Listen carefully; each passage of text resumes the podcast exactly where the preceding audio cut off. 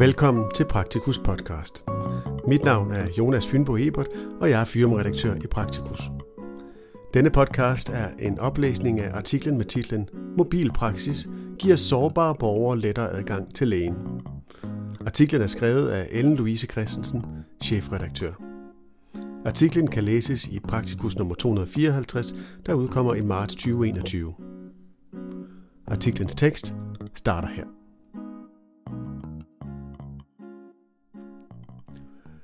En ny rullende lægeklinik skal skaffe bedre lægebetjening til borgerne på Amager.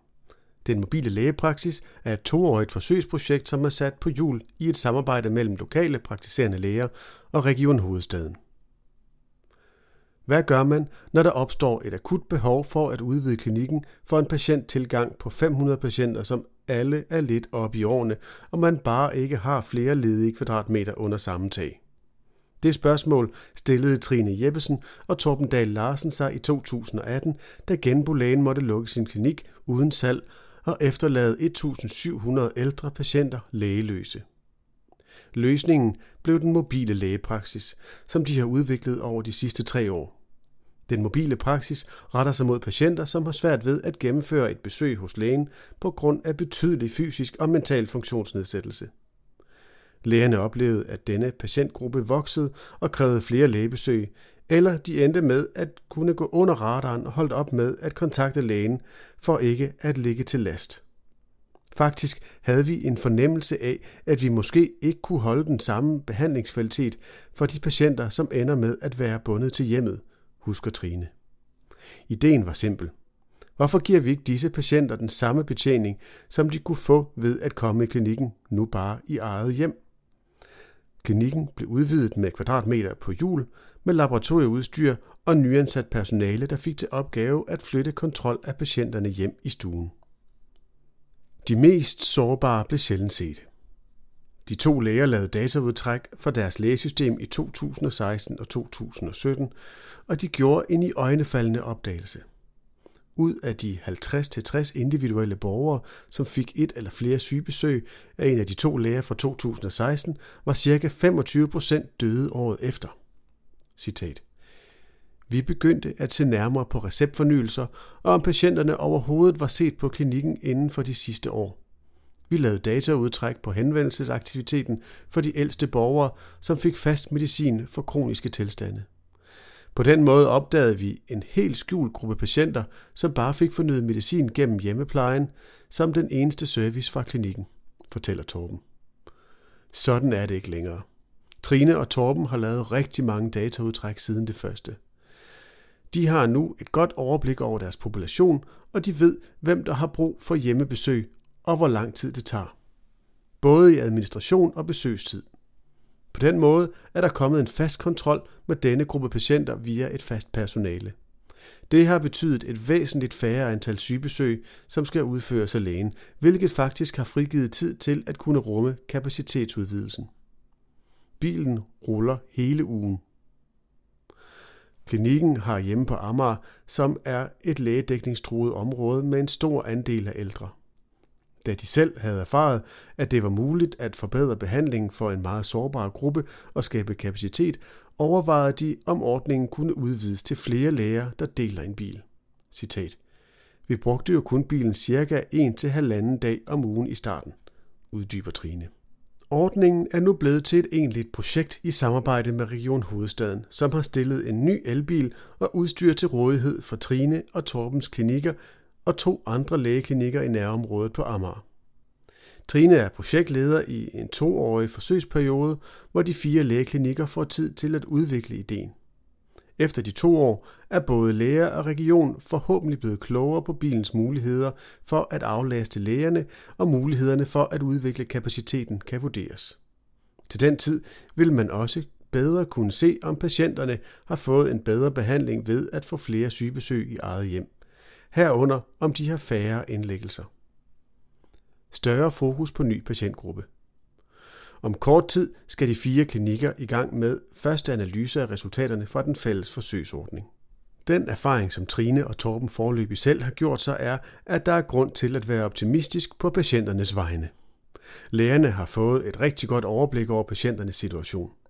Der er kommet et bedre samarbejde med hjemmeplejen, og de kan reagere mere roligt på akut opståede situationer. Og det samme gælder patienterne. For de føler sig i gode hænder og er ikke tilbageholdende med at kontakte klinikken, hvis der er problemer. Patienterne udtrykker stor tilfredshed med ordningen, og meget tyder på, at det er de rigtige patienter, der er med i ordningen. Citat. De patientgrupper, som vi især kommer ud til, er nogle andre end dem, som vi traditionelt bruger meget tid på i praksis. For eksempel patienter med kol og DM, siger Trine.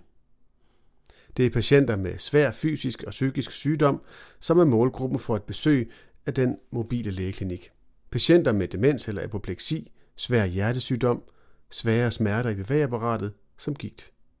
Men også personer med svær psykiatrisk sygdom og cancerpatienter i den palliative fase er med på listen.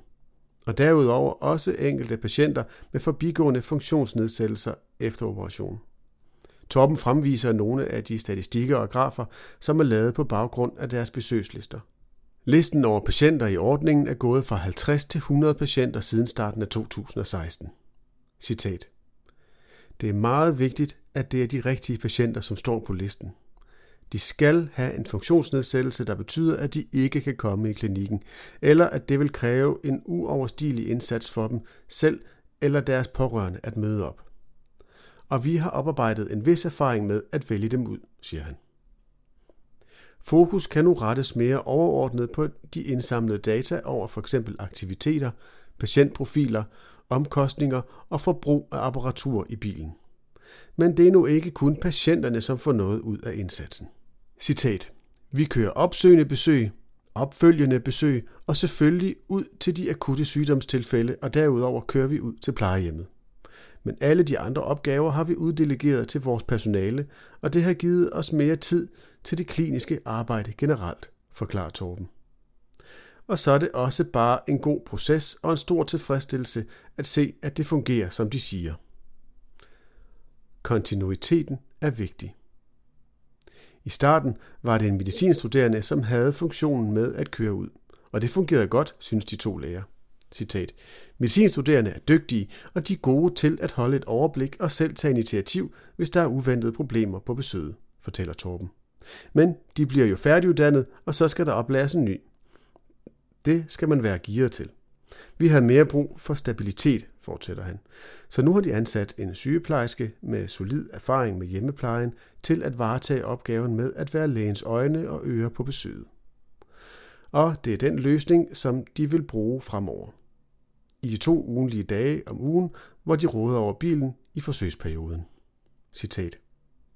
Vores sygeplejerske kender til problemstillingerne for de allersvageste i hjemmet. Hun kender sine kolleger ude i hjemmeplejen. Nu har vi fået systematiseret de faste kontroller, og vi har givet vores ældre og svageste patienter noget stabilitet i behandlingen, fortæller Torben. Og apropos epikriser. Her er et sted, hvor de gule og røde vikriser giver god mening, for de udløser næsten altid et besøg. Begge læger kunne dog godt tænke sig at have lidt mindre papirarbejde.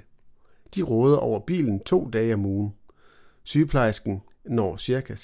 6-7 besøg på disse dage, og hun bruger omkring halvanden time hver dag på administration, f.eks. læse epikriser, planlægge og bestille prøver, lave notater, booke aftaler og kontakte hjemmeplejen, patienten selv eller pårørende. Måske kan det gøres nemmere i fremtiden. For eksempel kunne man starte med en funktion i lægesystemet, som kunne udpege den hurtigste rute for besøgende. Hvad med økonomien? Regionen stiller bilen og maskinparken til rådighed. Forbrugsvarerne dertil betaler klinikkerne selv, og de har også selv ansat deres personale.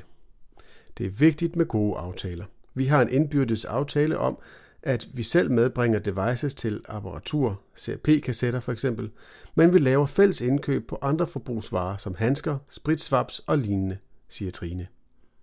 En kæmpe chance. Også Claus og Mette Louise Runau er med i ordningen. Det er især for at bedre behandlingen af de allersvageste patienter, som de plejer at køre ud til. Citat. Vi ser det som en kæmpe chance at komme med i projektet. Trine og Torben har lavet et stort forarbejde, som vi håber at trække på. Det skal ikke være nogen hemmelighed, at vi ikke har oparbejdet den samme systematik, som de har. Vi har indtil for nylig kun været to personer i praksis, men nu har vi fået hjælp af en timelønnet medicinstuderende, som hjælper med at køre bilen, fortæller Claus. Også de oplever, at det største udfordringer er, at der reelt er ekstra arbejde både før, under og efter besøget med at sortere, planlægge og organisere kronikerkontrollerne i patienternes eget hjem. For dem er det endnu for tidligt at vurdere, om der er effekt på akutte sygebesøg eller indlæggelser, men de ved allerede nu, at der hos patienterne er stor tilfredshed med besøgende. Citat. Projektet rækker ud over fri og lige adgang for alle. Ved at sætte ekstra fokus på dem, som selv har svært ved at få bestilt tid og huske deres kontroller. Så generelt er det vores forventning, at kronikerbehandlingen bliver bedre for de svageste patientgrupper, forklarer han. Om den nye tilgang vil lette deres arbejde med de sårbare patienter er stadig uvist. Men projektet vil helt sikkert give øget fokus på de svageste patienter, siger Claus. Og det er der brug for, hvis lighed i sundhed skal bedres. Fakta om den mobile lægepraksis. Bilen er et nyt tilbud til ældre, kronikere og sårbare borgere med væsentlig funktionsnedsættelse, der gør det svært at gennemføre et lægebesøg. Tilbuddet dækker også patienter, der efter indlæggelse udskrives med forbigående funktionsnedsættelse eller opfølgningsbehov.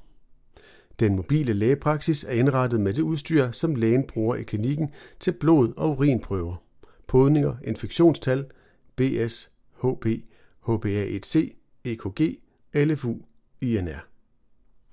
Konsultationer og undersøgelser foregår i patientens eget hjem, da bilen ikke er indrettet med plads til patienter. Besøg af bilen kræver, at man er tilknyttet en af de fire deltagende lægepraksis på Amager. Efter artiklens tekst følger et interview med Kassam Nasir Ahmad, medlem af Regionsrådet i Region Hovedstaden og formand for udvalget for forebyggelse og sammenhæng. Dette interview er foretaget af Sine Barrett Madsen. Hvad var regionens begrundelse for at gå med i projektet om den mobile lægepraksis? Selvom lægedækningen er forbedret de sidste par år i Region Hovedstaden, så er der fortsat lægedækningstruede områder, hvor adgang til praksis er en udfordring. På Amager er en del lægepraksis placeret i ældre bygninger, og det kan være svært at udvide praksis for for eksempel at tage flere patienter ind. Mobilklinikken forventes at kunne begrænse nogle af lægedækningsudfordringerne i området, da den giver praksisen en slags ekstra lokale, så man kan ansætte ekstra personale og flere patienter kan tilses. Dertil kommer, at sundhedsfagligt personale kan tilse patienter i deres eget hjem, og det løser især udfordringer for mennesker med funktionsnedsættelse eller andre, som har vanskeligt ved at komme til lægen. Hvilken betydning har det for borgerne, at klinikbilen giver forbedrede muligheder for undersøgelse i eget hjem? Forsøgsordningen henvender sig særligt til ældre og sårbare borgere. Det vil sige borgere med varet eller forbigående funktionsnedsættelse af fysisk eller psykisk karakter, som forhindrer dem i at tage initiativ til at møde op hos lægen. Ved at tilse dem i eget hjem, håber vi på at kunne forbedre deres sygdom. Mobilklinikken er desuden indrettet med særligt udstyr, så personalet kan foretage mange af de samme undersøgelser ude ved patienten som i praksis hvilket forventes at forbedre kvaliteten af sygebesøg. Projektet skal køre i to år. Hvilke succeskriterier kommer I til at lægge vægt på, når ordningen skal evalueres? Der er flere ting, som gør sig gældende. Vi ønsker at kunne række ud til flere sårbare patienter, og at de deltagende lægepraksis over tid øger deres patientoptag, ellers skal projektet ikke fortsætte. Hvis vi kan se, at de mobile besøg giver en forbedring i patientens sygdom, så har det været en succes. Hvis de forbliver syge, og der ikke er noget forebyggende element, så har ordningen ikke været god nok.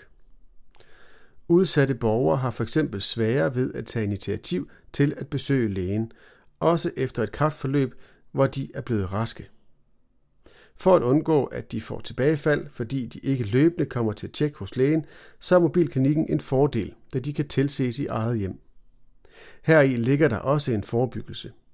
Vi håber på, at mobilklinikken på sigt bliver en løsning med minimal administration og en selvbærende økonomi, der let kan udbredes til andre lægedækningstroede områder. Personligt glæder jeg mig meget til at følge projektet, og jeg har været meget nysgerrig på det, fordi jeg synes, det er nyskabende. Det slutter i 2022, så jeg kan kun krydse fingre for, at jeg bliver genvalgt, så jeg kan følge det helt til dørs.